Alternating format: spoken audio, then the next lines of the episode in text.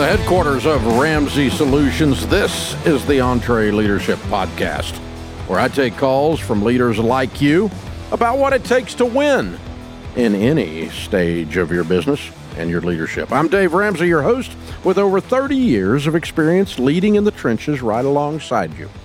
I started this deal on a card table in my living room, and I've stumbled forward for 30 years. And here we sit. So I have a PhD in DUMB. I know what it's like to do stupid butt stuff and survive, and I'm here to help you do just that. If you're looking for a uh, think tank theory from a business think tank from a pointed head professor who's never made payroll, you're in the wrong place. I make payroll every freaking week uh, and have for 30 years. We got 1,100 people on this team, and we're here to help you. If you got a question about business, that's what this is about. It's called EntreLeadership. You got a question about leadership, for that matter. It doesn't even have to be business; it can be ministry. We'll talk about it. If you got a question, just call us. The phone number is 844 944 1070, 844 944 1070. Or you can leave us a little message at the website. We'll get back to you, set you up as a caller, and do all that stuff since this is, after all, a podcast. EntreLeadership.com slash ask. EntreLeadership.com slash ask. Josiah starts us off in Missoula, Montana. What's up, Josiah? Hey, doing real well. Saved and born again, heaven bound. I love it. Life's good you? in your family. Yeah. Cool. How can I help? Yeah, I am a uh, owner operator of a small uh, hot tub business, do uh, repairs and water maintenance um, and looking to see what is kind of some key uh, clues, if you will, of when I should be hiring my first employee, uh, financially, time wise, that kind of thing, and then how is the best way to go about doing that to get somebody in that seat that can serve the company well. Wow. That is the first employee you hire, the first team member you hire, is by far exponentially the hardest team member you will ever hire. It's hard because emotionally, you're accepting the responsibility for this person and their family. You are trusting your brand, your reputation with your customers, your relationships to someone else for the first time. It's like your teenager got their license and leave home in the family car. It scares the crap out of you. And uh, it's very hard. It's also hard financially to figure out when to do it and how to do it with the math, which is also what you're asking about. And so um, I, I, don't want to understate uh, that this is hard. Is it's this is a difficult thing you're asking. It sounds very simple. It sounds very primitive in business, but uh, I got to tell you, it's hiring. I've got 1,100 people hiring the 1,100th. I didn't even notice the first one. Right. I, I couldn't. I couldn't sleep. I mean, it was like I was so worried. Uh, so here's the deal. Number one, we're going to look at this as a leader pulls, a boss pushes. And your job as a leader is to serve.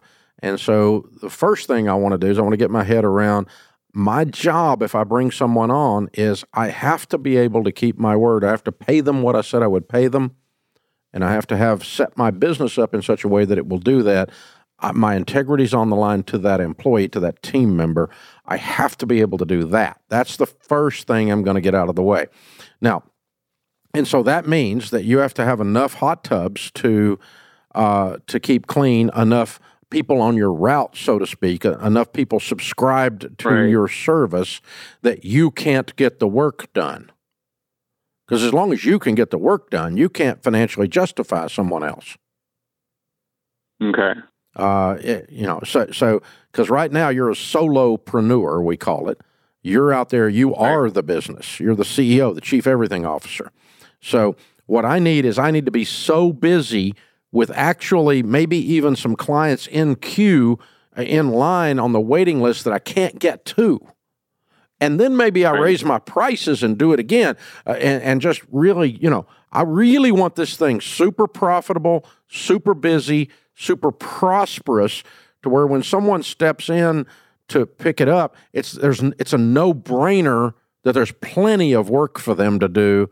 Thus, I'm going to have plenty of money to pay them. Does that make sense? Yeah. You don't hire Yeah. someone hoping they're going to do enough work to justify themselves. You need to have so much work stacked up that they walk into this like a hot knife through butter. And Okay. uh, too many times in business, we think of, oh, if we hire someone, the business will come. No, dude, you got to go get the business and then you hire someone. A- And so that will take a lot of the stress out of it. And then that, re- that leaves you only with the last piece of stress, which is training them to do it the Josiah way, not the guy's way that you hired. And so Right. this is how we do it at my company. I know they may have done it another way at another company, or I know you may have never done this before, but this is how we treat customers. This is how we, when we're going to someone's home, how we act. Here's how we address the lady of the house. Here's how we address the gentleman of the house. Here's how we bill. We put on uh, the little paper booties if we're walking through their home. Whatever the thing is that you do that makes people very glad they have Josiah doing this, we show up on time. We do what we're supposed to do. That when we leave, the uh, the equipment is running perfectly. Uh, we never charge people for repairs that weren't done. You know, we have integrity. You just have, and you have to talk through things that to you are obvious, but to someone else is training them the Josiah way. And then you can begin Right. to turn over your reputation, your brand to someone else's work. And then you got to check on them and you got to call the customer and go, hey, you know, Henry was over there today. How did Henry do? Uh, is everything okay? I just want to follow up. This is, I'm new at this. It's my first team member. I'm a little nervous. I want to make sure you're being taken care of, Mr. and Miss Smith. And you follow up on the customer service side and and make really, really sure they are doing a great job and push them all the way through that way. But um, I think it's good to say out loud again, for your sake and for everyone out there that's thinking about hiring their first team member, mathematically, financially, emotionally, uh, brand, all of these make the first team member you hire the most difficult exponentially. It scares the crap out of you. And if it doesn't, you're not wise. Because what you you're what you're saying, if you're a little bit scared about it, is you're saying, I don't know what I'm doing. I'm gonna ha- I'm gonna step into the unknown. I'm gonna go learn how to do this. But until I've actually hired someone, successfully trained them, made them a part of this, and made payroll and paid them properly, I haven't proven to myself or them that this can be done. And I'll give you an example of this, Josiah, that for the first 50 people or so we hired, and really even past that, people would ask the question sometimes in the interview because I was the brand in those days. I was the only thing creating revenue, Dave Ramsey. The Dave Ramsey show, the Dave Ramsey books, the Dave Ramsey speaking, all of those kinds of things was creating all the revenue back then. And people would ask, well, what happens if Dave dies? And our answer was truthful you're screwed.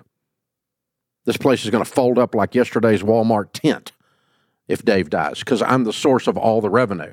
So I just, you got to be honest with them. You know, and people would say stuff like, you know, we had 10 team members. What are your benefits?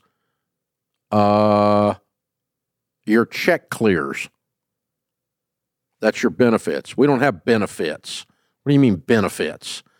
Benefits are you got a job. That's your benefit. Benefits are you actually work with somebody that knows your name. Benefits are you're working with family that cares about you. Uh, but if you want corporate benefits, you need to go get screwed by corporate America because we're small business people. We don't have big benefits. That was in the old days. Now, today, I got a pretty good benefits package if you work here. Okay, we've got like 401ks and matching and PTO and all this other crap around here. You know, all these things that people pile up. We get them all kinds of insurance. We got all kinds of stuff for people. But in the old days, it was like, what are the benefits? And what happens if Dave dies? And you just got to be honest, in other words. And so, Josiah, you're hiring your first guy, and he goes, hey, uh, tell me about your leadership style. And you're going, uh, clueless, because I don't, I've never done it before. Uh, but we're going to figure it out together. And I, I'm, I, I, I'm always going to tell you the truth. And I'm going to love you and I'm going to take care of you as best we have money coming in. And uh, just be honest, be authentic. And that's so freaking refreshing instead of somebody posturing and strutting around like they know what they're doing when everybody in the room but them knows that they don't know. And so go ahead and just say what it is, say it out loud. And uh, when our kids were teenagers years ago, they had this thing they would do their hands with the can't even remember how they did it. Their hands with their uh, with their uh, how, how, you do it? Thank you. I can't I, I can't even do it. Uh, that's it. No, I'm still he's backwards. Okay, you where your thumbs come out. Anyway, it's awkward turtle, right? They would say awkward turtle, like a turtle's over on its back. So what is this? Awkward turtle is me trying to do this thing and I can't do it right now. But um, yeah. So oh, there it is. I got it. Woo! Okay. All right. Thanks. I got all kinds of guys in the booth showing me how to do this crap. And I'm four years old and can't do it. But awkward turtle is we're to have an awkward conversation. So let's just say it out loud. We're, it's awkward. It's uh, it's uh, I'm insecure about hiring someone new because I've never hired anyone. You may be better at interviewing than I am at interviewing because you may have been hired more than one place. I've never, you're my first team member if I hire you. It's okay to say all that. If that runs them off, then they didn't need to be coming in because they thought they had a, because that's who you are. You're a one man band and you're getting ready to turn over some of the instruments to the other guy and you're going to play the rest of the instruments in the band. But wow. And i did that. I told people i said you know number one this place is going to fold up like walmart tent. Number two if i die number two i don't know what i'm doing but i do know what i'm doing what I'm doing is I'm helping people. In your case, Josiah, we are one of the best companies that cares the most about its customers, the quality of the water in their hot tub, make sure it's properly, the chemicals are properly balanced, the cleaning is properly done, any repairs are properly done. Our customers don't have to worry. We know how to do that. We're really good at that. And what we need to do is more of that. And can you help us? Do you want to come on board? And if you do, Uh, you're going to participate in the growth of this company. We're always going to be generous to you. We're always going to be kind to you. And we're always going to tell you the truth. Nobody's going to yell at you or cuss at you here. And this is what we're doing. So come on, let's go get some work done. And that's how we did it, just being very, very, very authentic in the process. That's the thing. So that's how it works. Your first hire is your hardest. Your second is your next hardest. Your third is your next hardest. And uh, really, until you get up above 50 or 60 people and you start hiring some uh, C suite level executives, it doesn't really get hard again. And uh, it gets easier and easier and easier. Oh, and by the way, first time you fire someone, that's the hardest. First time someone that you really counted on, that you really love, quit and it hurts your feelings, that one's the hardest the 1000th that quits? Oh well. This is the EntreLeadership Podcast. Hey, by this time of year, you've set goals for your business, communicated them to your team, and are making them happen together. But while you're busy getting after it, don't forget the primary goal of every single one of your employees to get paid on time and in the right amount. Payroll, it isn't the most fun part of your business, but it's probably the most necessary. So skip the payroll stress and check out Payority. They're a comprehensive payroll company that does it all for you. Just send Payority some basic info and they handle everything else direct deposits, deductions, reimbursements, tax filings, forms, all the things. If your business has 1 to 100 employees, Payority is perfect for you. And if you need support, you talk to an actual human who cares about helping you, saving you time, increasing your profitability, and giving you some very necessary peace of mind. Plus, Payority makes switching payroll providers easy. Go to payority.com slash entreleadership today for a free consultation. That's payority.com slash entreleadership. Hey, EntreLeadership listeners. Dave Ramsey again. Of course, we are excited to have the one and only Lewis Howes in the studio with us. Brand new book, The Greatness Mindset Unlock the Power of Your Mind and Live Your Best Life Today. Now, Lewis is a New York Times bestselling author of the book, The School of Greatness. The Greatness, uh, sh- it, Greatness is the title of your podcast yeah. as well. You spent a lot of time working on greatness. And you know what? This is a topic that I am just kind of I'm I'm a little bit pissed off about. Why? Honestly, uh, not about greatness, but about the fact that I, I'm talking to a lot of my friends right now, and I've heard you've been on some of their shows too. Uh, there's a whole group of us that are kind of raising up against this mediocrity movement, mm. the quiet quitting movement, mm. the uh, I, I uh, YOLO movement, the uh, movement of I want to work as little as possible and have and expect people to give me stuff for free. You know that movement, Right. It's called communism, I think. But yeah, but the, the the greatness mindset, striving for greatness, striving for excellence, it always unlocks things. It always unlocks Yes. gifts for you and talents for you. And, and you've really studied greatness for like a decade plus. Decade. Yeah. So what? You, let's just get start with the idea: what is greatness and why bother? Well, I think I want to share what greatness is by first defining what success is to me from my own personal experience and what I've studied. I wanted success most of my life. I wanted it in sports and then in business. And I got it for me, but I realized it wasn't everything. And at 30, I was like, well, I'm accomplishing so much in sports. I'm winning. I'm getting the awards. Uh, you know, I'm making money in my business, but why do I still not feel fully fulfilled? And that's when I started to study greatness. And I realized that greatness is really what you've been doing for so long. It's about using your gifts and talents to pursue your dreams, but making the impact on the people around you. Whereas success is more about how can I win? How can I look good? How can I accomplish for me? Whereas greatness is about how can I do those things in the service of others?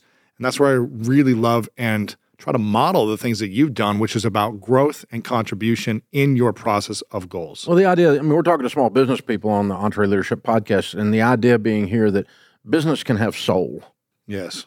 Or it can have success. Mm, But if if it's going to have greatness, it's got soul. 100%. to it. It's got it's, there's some it's visceral. You can feel the service. You can feel the community is glad you're there. Yes. Uh, Your customers are glad you're there. They don't feel screwed over in every transaction. Yeah. They feel celebrated and seen. Like your, you know, your customers when they get out of debt, they come here and they scream and they celebrate and they go through an emotional experience because of the service you provide. As I said, with the, uh, the the crap on TikTok and the crap on Twitter, particularly. I mean, some of the other platforms are, are are not as bad, but they're still got their version of it.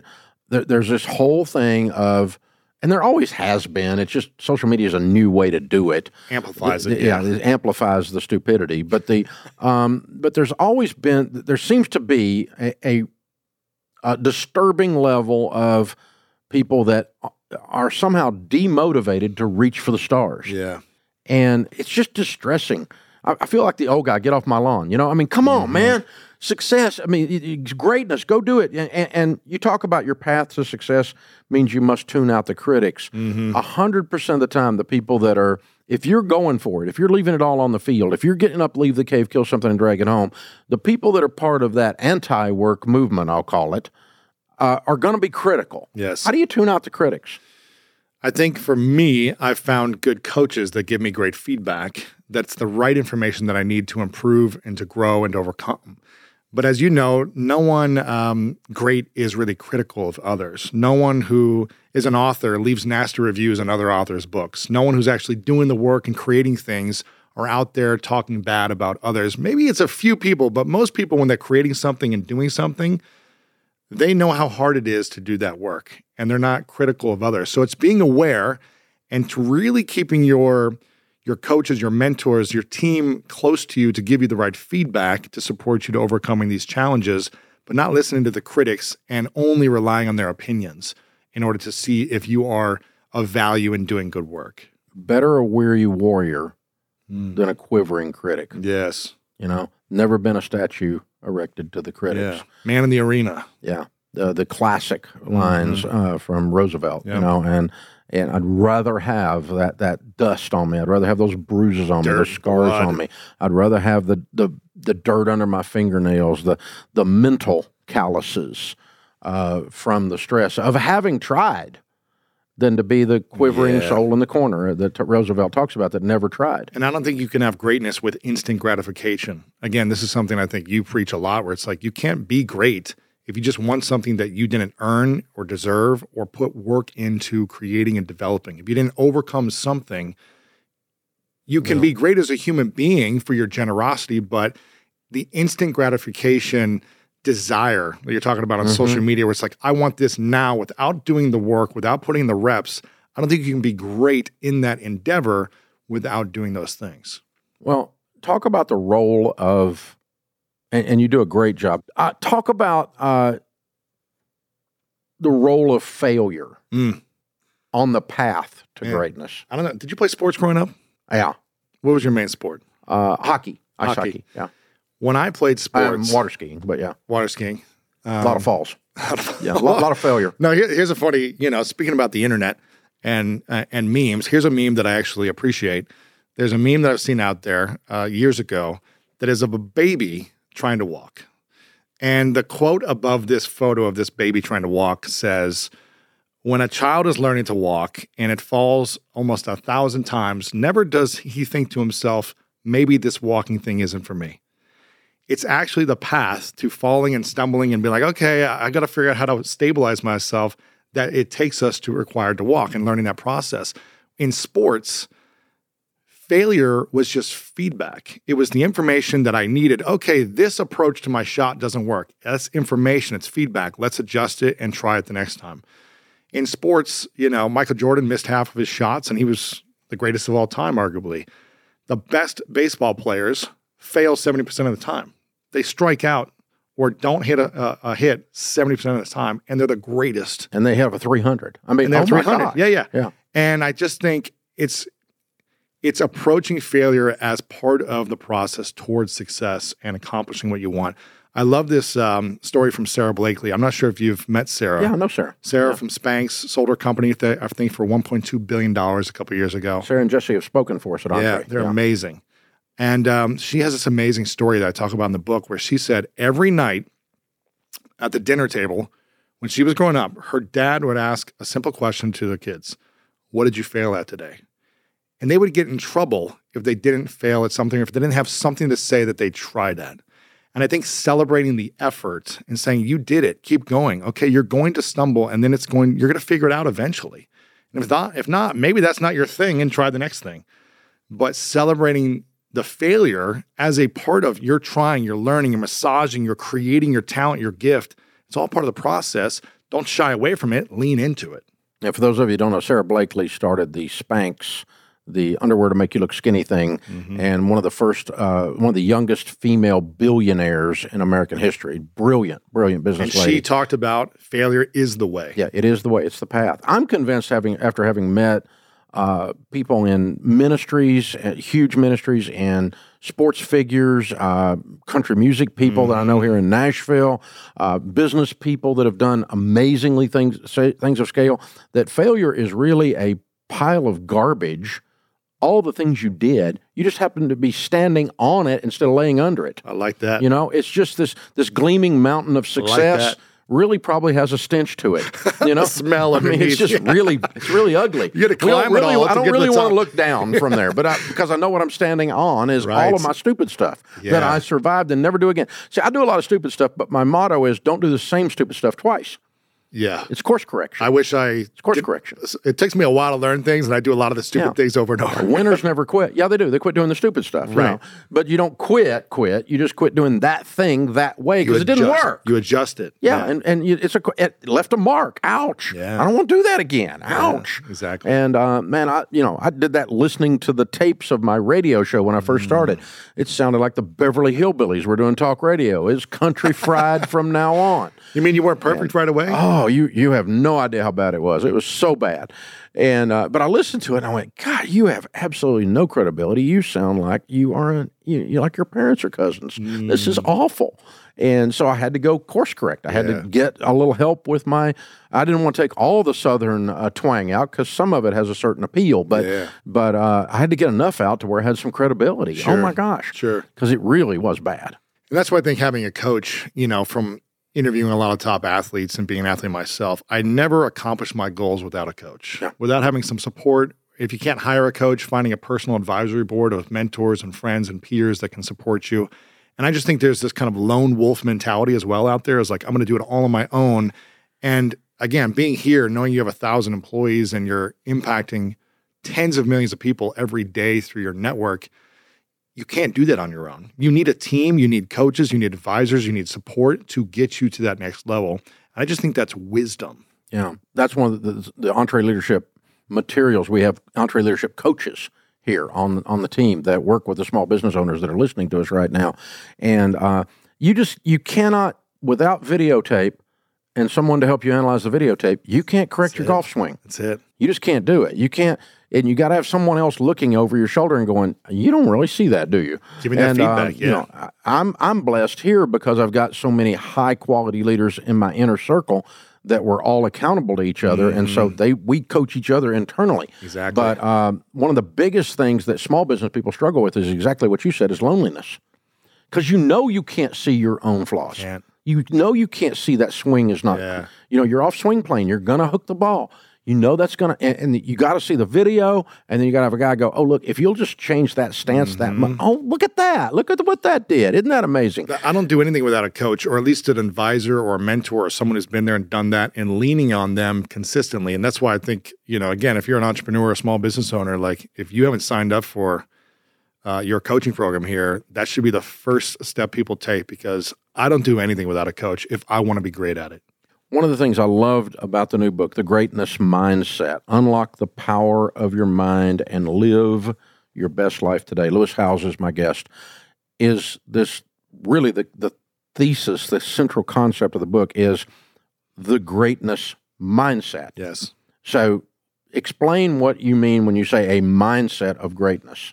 There's a there's a page in here that is an assessment that I talk about the difference between the powerless mindset and the greatness mindset. And this is Powerless, powerless powerless mindset and versus okay. the greatness mindset on page 201. And it's Okay. just a simple graphic that allows you to see it and reflect and say, where am I stepping into? A powerless mindset, this does not mean you're bad or wrong or judgment. Just where are you at? Do I lack a meaningful mission? If so, I'm not stepping into my greatness when I'm not clear on a path. It doesn't mean I have to know that I'm gonna what I'm gonna do for the rest of my life. Just what season am I in and am I taking action on that path? Does fear control me? If so, it has some type of power over me. It's holding me back. It's causing me to not act courageously because I'm controlled by fear. Am I crippled by self doubt? I'm a big believer that self doubt is the killer of dreams. We could have all the talent in the world. We could have everyone else around us saying, You're incredible, you can do it. But if we don't believe, we're not going to take the Yeah, action. we were talking about the haters, but the Yep. worst haters sometimes in our own head. Man, I don't know about you, Dave, but if if um, they recorded my thoughts when I was younger, growing up, my teen years, my twenties, and they put it on a loudspeaker to the world, they'd probably put me in a mental institution for all the negative things I said to me. What and if I said these things to my friends and my family, my partner, they wouldn't want to hang out with me We, we don't allow people to bully people anymore, but we bully ourselves. so much. And so again, it is uh, we're we're we're concealing our past pains, and that's why we hurt we hurt ourselves. We say nasty things to ourselves. We're defined by opinions of others. That means we're more powerless when we act out of fear of what other people think about us, and we drift towards complacency. Again, what you were talking about, this kind of quiet quitting mentality, this I don't want to work hard. The complacency is a powerless mindset way of thinking. So it's just being aware of these things. And again, it's not right or wrong, good or bad, but stepping into greatness means de- being driven by a meaningful mission, addressing and writing down your fears. I call it the fear list, going all in on your fears and making them something you're confident in, something you overcome, overcoming the self doubt, whatever that insecurity where you say, I'm not enough, and learning how to make it and I am enough and I'm still improving and growing. That's what we need to do. We heal the past. We create a healthy identity, which means we're not speaking horribly to ourselves constantly. We create a new contract with ourselves that we step into consistently, and we take action with a game plan. Again, your seven baby steps is a game plan. It's taking action with a game plan based on a meaningful mission. And a meaningful mission with a greatness mindset is not just for me, me, me. It's for we. It's how can I impact the people around me in my world? Yeah, it's work that matters. Yeah. Yeah, it's got to be. Do, I got to be doing, something that matters at the end of the day. When we add it up, was it worth? Did it do something for the culture? Did it do something for the society? Did it do something for the organization? You know, this does align exactly with what we were talking about with failing forward, as our Yeah. friend John Maxwell would say. This idea that the gleaming mountain of success is really a pile of garbage. It involves um, engaging in activity, which 100% of the time is going to cause you to make mistakes. 100%. The only way to avoid a mistake is do nothing, right? But doing nothing is a mistake. Yeah, and then you get then you made a different kind of mistake, the, Yeah. the mistake of passivity. Yes. And, and so you engage in activity 100% of the time, you're going to make a mistake Mm-hmm. of some kind to some degree. Uh, and then you get to create a healthy identity, Yes. which is forgive yourself 100%. for having done something stupid. 100%. I mean, I, the stupid stuff I've done became my brand, and it's it's working for me. Right. you know, it's my failures are like make me relatable. But you, don't know? beat yourself up over them all the No, time. I don't. You've, I mean, the rearview mirror is smaller than the windshield for a reason. You've owned it. You've accepted it. You've taken responsibility. You've had peace with it. I'm not in denial Right. that I did something stupid. I'm not in Accepted it. denial it, Yeah. caused me pain or someone else pain Yeah. or both. Uh, I'm not in denial, but it is in the rearview mirror, and there is nothing I can do about it. So I'm going to look out the windshield. It's a lot larger, and let's go on to the next thing. Yeah. Next up. But a- Next up. But a, but a lot of times, at least I did this, and I know other people, we hold on to the memories of our past so much in our present, and it affects our future as well because we're living in that past. Well, and we- we'll cover that same conversation 4,000 times in our head that's already gone. Gone. The person's dead. Can't do anything They're not it. even alive anymore. Gone. And you're still having the conversation. Move on. Yeah. That's grace. That's personal grace, Mhm. giving yourself forgiveness for not being perfect and existing in a human body. A- And, oddly enough, not being perfect, existing in a human body and uh, in a human experience and forgiving yourself for those things is an, an element of greatness. 100%. That's weird. Again, it's healing past pains is the greatest not mindset. It's not Yep. concealing past pains and being in shame, Or being in denial about them. denial, lack of forgiveness, uh, resentment. That doesn't support your peace. I know exactly what I did when I was 26 that caused me to file bankruptcy when I was 28. Hmm. I know exactly what I did. And, and I know who did things to me. Yes. I was a victim of some things, Yes. But I was also set myself up to be a victim. So ultimately, yeah. I was not a victim at the end of that. So I'm going to take personal responsibility for the parts Mm-hmm. that I have. I'm going to avoid the type of people that that that can do that to you, and that's one of the things uh, called banks. You know, I'm I'm going to do that. You know, I'm going to do these kinds of things. I'm going to make these decisions to never be there again, to never be there again, to never be there again. So, uh, yeah, there's a scar there, and I there's a memory there with that goes with that, but you, it's not my identity. It's it's in the past. Yeah. And man, in business, guys, you guys listening, you people doing leadership, you're gonna screw up. You're managing people. Oh, you're man. gonna make mistakes. You're gonna you're gonna trust the wrong people. Uh, you're gonna place loyalty in the wrong places. You're gonna fight sometimes on a hill you shouldn't be fighting on. uh, welcome to running a business. Welcome to human interactions. Yeah. Uh, so forgive yourself and move on. Don't do the same thing again. Right. I mean, that's it. That that one I'm not going to do again. That one I'm not going to do again. And this is the great part of the greatness mindset. And for goodness sakes, have a meaningful mission. And for goodness sakes, have a good coach in your corner. Get in touch with his EntreLeadership if we can help you with that. We'd love to. Yeah. Lewis Howes, you're a great man. You are greatness. Uh, you are. Uh, I've been watching your career. We've been friends a long time. You have blown up. You've become a huge deal. I'm so proud of you. Thank you, sir. The Greatness Mindset, his latest best selling book, Unlock the Power of Your Mind and Live Your Best Life Today. So be sure and check it out. He's a New York Times best-selling author. Check out his podcast as well. He's been a friend of ours for a long time and will continue to be. Thanks for stopping Thanks, by, sir. brother. Appreciate it, bro. Good to Thank have you. you. Thanks, Sid. Here's a math refresher. There are only 24 hours in a day, so you and your team need to streamline time consuming tasks to focus on the activities that make money. Smart businesses are realizing that to reduce headaches as they scale, they need NetSuite by Oracle. NetSuite is the number one cloud financial system, bringing accounting, financial management, inventory, and HR into one platform.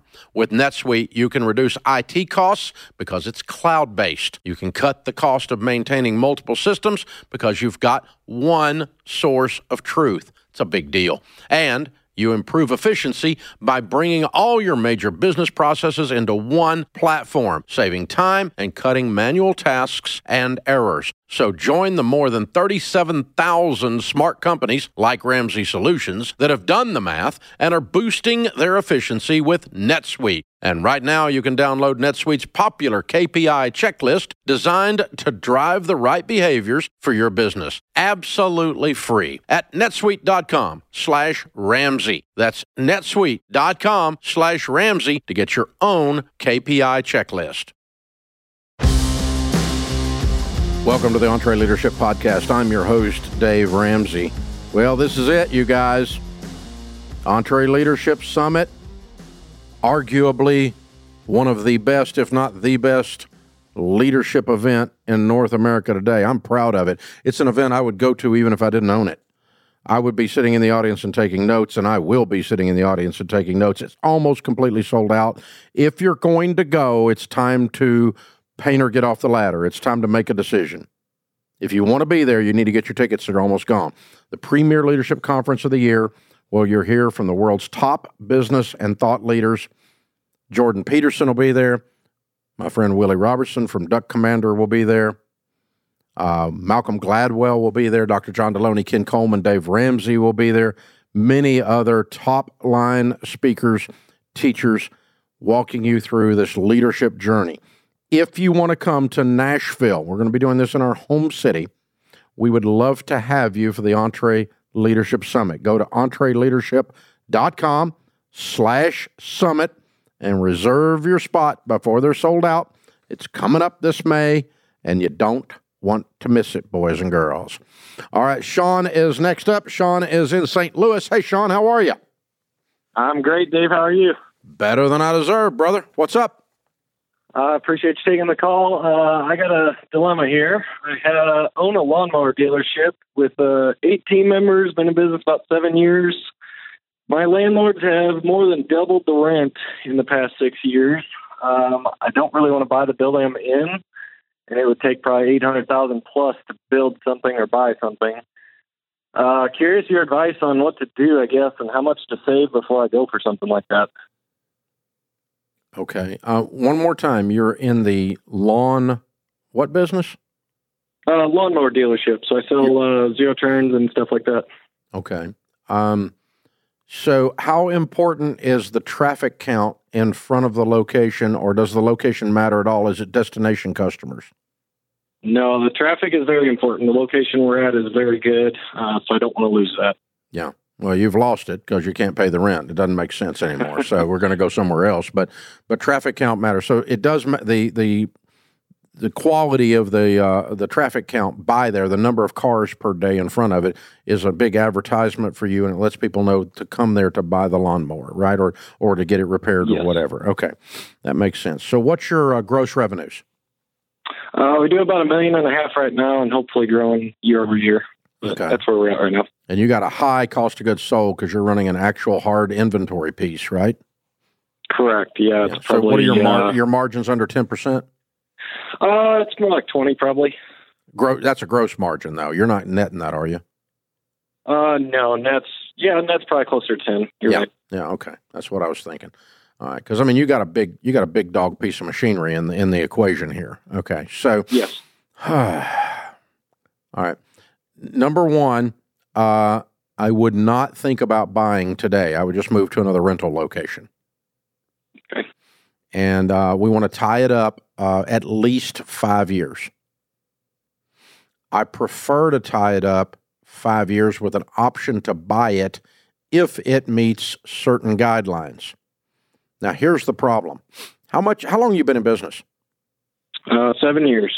Good for you. How much have you grown during that seven years? A lot. Uh, I think the first year we were probably two hundred fifty thousand. What about in so. terms of space needs? How much have you grown? we're definitely busting at the seams now. So you've grown uh, four, you grown four x in space needs as well as revenues. Yeah, I think I, I mean I can get by where I'm at now. It's, it's uh, we're definitely bumping elbows. Okay, so uh, you aren't you glad you don't own that? yeah. You know, because you, all of a sudden the real estate starts squeezing your business creativity because you're subconsciously afraid to grow because you're outgrowing the place you bought and own. This is yeah. the problem with buying the real estate for a small business. Usually, if you're in a growth curve like you are, you're going to be better off for a long time being a renter, as long as you're growing. Un- until you get cash flow so dramatically good that you can afford to buy way beyond your needs and you've got, you know, you're buying 2x what your need is so you can grow into it for years to come. All right? So, what I want you to do is I want you to do two things what what your ideal property is today, if I'm in your shoes, is uh, go to the uh, the an area of town that is the edge of the growth area. It's kind of green. Everything hasn't quite gotten there yet. It's not mature. You follow me? Yeah. So in the next 10 years, it's going to grow all up around you. You follow me? If you Yeah. go to an area that's just okay right now, but was prime three years ago, 10 years from now, it's probably not an area people even want to drive into. Right. So go out to the edge of the green and, and start talking to somebody about leasing there from them five years with a five year option to renew, with an option to purchase for X number of dollars anytime in those lease years. Okay. Okay. So, and it ought to be 2X what you need in size. Pay some extra if rent. Pay a little extra rent. If that building doesn't exist, do I ask someone to build it for me? I guess. And- Yep. They build it and lease Okay. it back to you. Got it. um, uh, because it's not an expensive building. And you've got a pretty stable ongoing concern. You would be a strong tenant for somebody to do that. You're not an A class tenant, meaning you're not a credit tenant, but you you've got a a thing. And, and just keep poking around. And and I want you to look at so much real estate in the next several months that you're gagging on it. You hate real estate because you know you know more about every building that's available in the area than anybody else, including all the real estate agents. Because all you do is look at everything. Anytime you see an empty building, you look it up on the tax records. You call the owner and find out what's going on with it, even if it's not for sale or lease. Right? You're just you're turning over rocks. You're turning over rocks. You're trying to find the right deal. This is exactly what I did uh, 15 years ago, 14 years ago. All right. And I ended up with three properties that would work. Uh, the, only one of them would let me lease with an option, so I went with it. It was a 55,000 square foot building. I needed 13,000 feet, I, and I had an option to take the rest of the building as a tenant as I grew, as someone moved out, and I had an option to buy the building after five years for $5 million. I saved the $5 million during that five years, bought the building. It was worth 13 million. We outgrew it and came out to the green area I'm talking about seven years ago and bought 47 acres and started building again. And so I've experienced exactly what you're dealing with. And I'm telling you, if you're not careful, when I had that 155,000 square foot building and we had outgrown it, uh, it, you can't keep it because you love the real estate, you love the building, but you, you all of a sudden the business is conforming to the real estate instead of the real estate conforming to the business. You follow me? That's what I don't want you to get into. I would rather you rent the rest of your business career than have the building tell your business what to do instead of your business tell the building what to do. I don't care if you own real estate for, for the purposes of the business. I care that the business grows and thrives first and foremost. And if, as a part of that, we can work some business building ownership into it, fine. If not, we'll take a bunch of those profits and just go buy some real estate for fun and still be a tenant. Does that make any sense? Yes, definitely. Because if looked at a you had not, if you had here. called me ten years ago or five years, seven years ago, and I had told you some way to finance the building that you're in, and you had bought it, you'd be screwed right now. Yeah. You'd be trying to figure out a way to move and sell the building you're in. You'd have a business problem and a real estate problem right now because you're you're you're you're all the way up against the wall. You got no room for inventory. The customers can't walk through there. You got stuff st- stacked ten high. There's no room for the parts delivery. I mean, I know what you're dealing because we did the exact same crap. We had we had shipping stacked three high. We we we, we threatened to put cubes in the building that were double deckers. I mean, we were trying to figure out a way to make the stupid building work instead of make the business work around it. And that's what I want for you. I'd rather you just be a renter. Okay. But best case is you rent in enough space in an area that the that the the economy is going to grow towards you, and you later can buy it when you've got the cash, no debt. You knew I was going to say that, right? Oh yeah. Some things are predictable, brother. Hey, man, that's a really good question. Thanks for letting me get on my soapbox and tell stories. But it also, they're real stories. They really happen, and uh, it really helps you in this situation. But you do need a high traffic count location. You are going to pay a premium rent for that in some way or another. But maybe the particular location you're in is just more va- is a little bit more valuable than you actually need. You don't need an A class location from a retail perspective.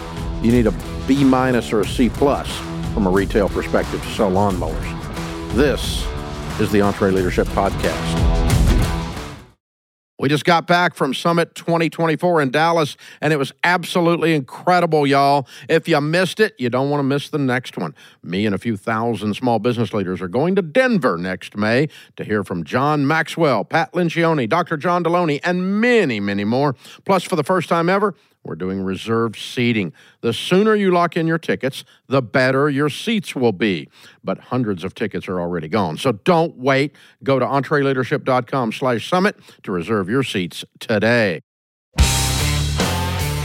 Thanks for being with us on the EntreLeadership Podcast. I'm Dave Ramsey, your host. This is common sense. In the South, we call it horse sense. I don't know why. Like horses have sense. But um, yeah, it's just good old common country ideas that have been woven into sophisticated academic and leadership concepts and been used to create a $300 million business called Ramsey Solutions. I'm the owner.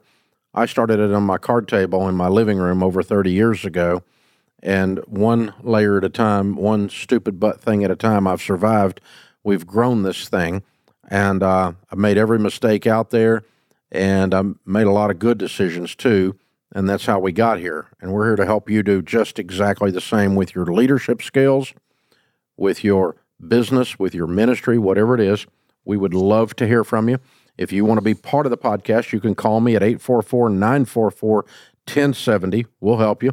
Or fill out the form at entreleadership.com slash ask, and we'll make you part of this. The other thing we need you to do is subscribe to this podcast if you haven't. Push the old follow button there, the subscribe button, whatever it is on YouTube or podcast or wherever it is you're consuming this. Thank you. Share it, share a link to this. Tell people, hey, there's this wacky guy on the podcast helping people with real questions about business and share the link and leave us a five star review. Mama said if you ain't got anything nice to say, don't say anything at all. Leave us a five star review. All of those things help us promote this automatically within um, all those algorithm thingies on the internet. And so we need your help with that, every bit of it. Darren is with us. Darren's up next in Canada. Hi, Darren. Hi, how you guys doing today? Better than we deserve, sir. How can we help? Okay, so I am a part of the school board for a small nonprofit grade school here. And my question today is how can I best lead with a spirit of humility for the rest of my school board members. Um, I'm the youngest member, brand new, and just, I don't know, maybe a sense of peace for what I need here is all the alarm bells are going off. And I don't know, it just seems like. What, what, what, alarm, what alarm bells? Wait a minute, what alarm bells? Mostly financial. So, um, I started this year was the year I started being part of the school board, and no one seems to think that our school is going to shut down. But to me, it's looking like if we continue the way we're doing things, um, we're not going to make it very far. And I don't know, my, my thoughts keep getting pushed aside by the other board members, but I just don't see what they are supposedly seeing. Am I crazy or am I just young and inexperienced and just need to let them take care of it? Um, so, so it looks to you like that the revenue versus the expenses is on a crash course for the wall. Correct. That's a math thing. How are they? Ex- how are they explaining that away? I get a lot of well, I can't reinvent the wheel, but I would think that, well, if you change terrain, you've got to change your wheels. And we've changed terrain. No, no, no, no, no, no, no, no. We have to first have agreement that we're heading towards the wall. Correct. Do we have agreement on that? Um, no. Okay, then uh, that that let's start there. Um, and, and you know, um, if if you say, okay, we, we've got I'll make up a number, $100,000 coming in, and it appears we have $120,000 going out. How is it you guys think we're covering that shortfall? I'm missing something. So, the thing they keep saying, since we're a Christian school, mm-hmm. um, let God provide. Sure, I agree. Let God provide, but I believe He already has provided. And we're just letting the money fall out the window. Um, but it, it, there is a shortfall, and their answer is let God provide. Correct. We're just kind of sticking our head in the sand. And All right. That is not Um, biblical. no, I agree. I Jesus said, don't don't build a can I- tower without first counting the cost, lest you get halfway up and you're unable to finish, and all who see you begin to mock you and say, This man began to build and was unable to finish. Here's another bunch of Christians who can't seem to do math, and they close the thing and hurt the reputation, the witness in the community, because they didn't bother to do arithmetic. Hey, God says He's going to feed the sparrows, but He doesn't drop worms into the nest. They have to leave the nest, go get the worms, right? yeah. So um, if uh, if the only answer to obvious systemic business problems, sowing and reaping, cause and effect problems is la la la la la la la, nothing's going on, God's going to provide, uh, and you're not in power to stop that. Your best bet, your best bet's not be there anymore. See, I don't. I think that we actually have a lot of potential, though. I do think that we you don't have pull out of potential if you're going broke and everybody's standing around. The airplane's out of gas; it's going to the ground, and everybody's singing "Kumbaya." Yeah, that's true. Um, I just think that I think the school has potential too, but it's got crummy leadership, is what you're telling me. right, and I'm trying. That's kind of the point of the call. How can I best come to this? How many board members are there? How many board members are there? Five total. And how did you get on this board? We are elected one by one from the society, um, The Yeah. Society of what? school society. It's just all the parents. Okay, from from the from the customers. Correct. Okay, so it's a nonprofit, and the customers vote on the kid. The kids' parents vote on who's going to be on the school board, Correct. and you all five have equal votes. Correct. Is there an executive, a superintendent, a principal that's supposed to execute the directions of the board? Yes. This person is also thinks everything's okay. This person's part of the board. I know, but they also think everything's okay. They think that it will just. It sounds so weird to say it out loud. It will just work itself out in Yeah. the end. Yeah. And I disagree. I'm, I want to be able. I do think that just with a few pen marks, you could fix this awfully quick. Um, just cutting, you know, cutting costs, dropping, dropping. Saint Ambrose said, "Work like it all depends on you. Pray like it all depends on God." Okay, so this this form of Christian narrative that in that if there's a form of Christian narrative that does not involve the power of God, it's not a Christian narrative. If there's a Christian narrative that does not involve you people taking responsibility for what he put in your hands as good managers and you're faithful in the little things, then it's also a toxic form of Christianity. And that's what you're discussing with me. So I don't know exactly how to convince someone not to do that, uh, but I'm probably pretty quickly going to draw a line in the sand. I personally don't want to be involved with this board if they're going to fly the airplane into the side of the mountain. I don't want to be on board.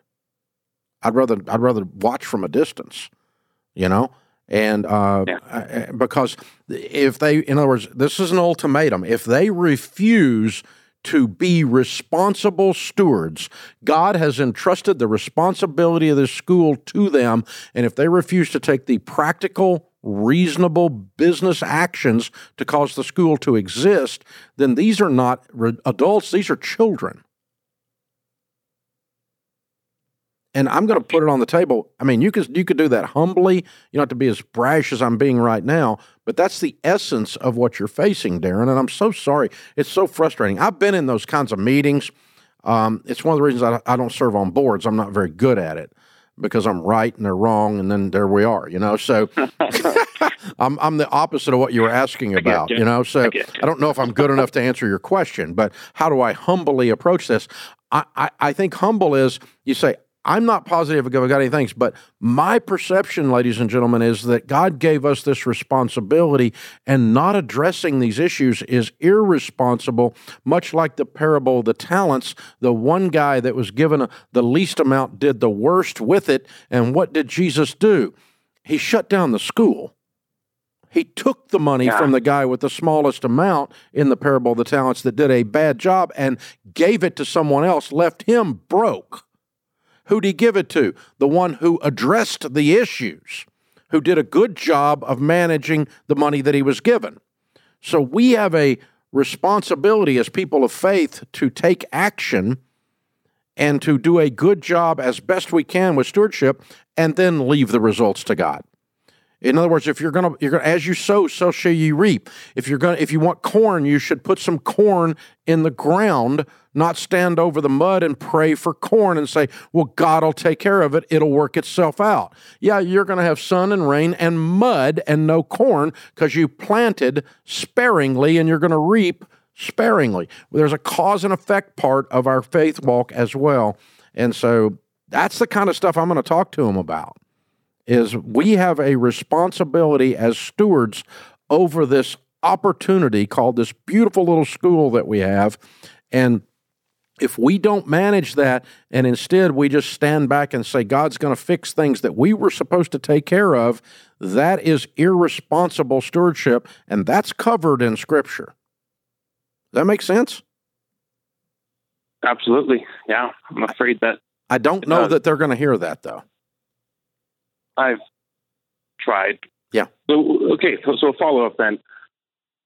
From this point on, what can I do? In my mind, I would have um, a couple options. I could stick around and do my best to try to work it out till the end of the year, until that decision of closing or not comes up, or would you just walk out and give up, or would you take another option?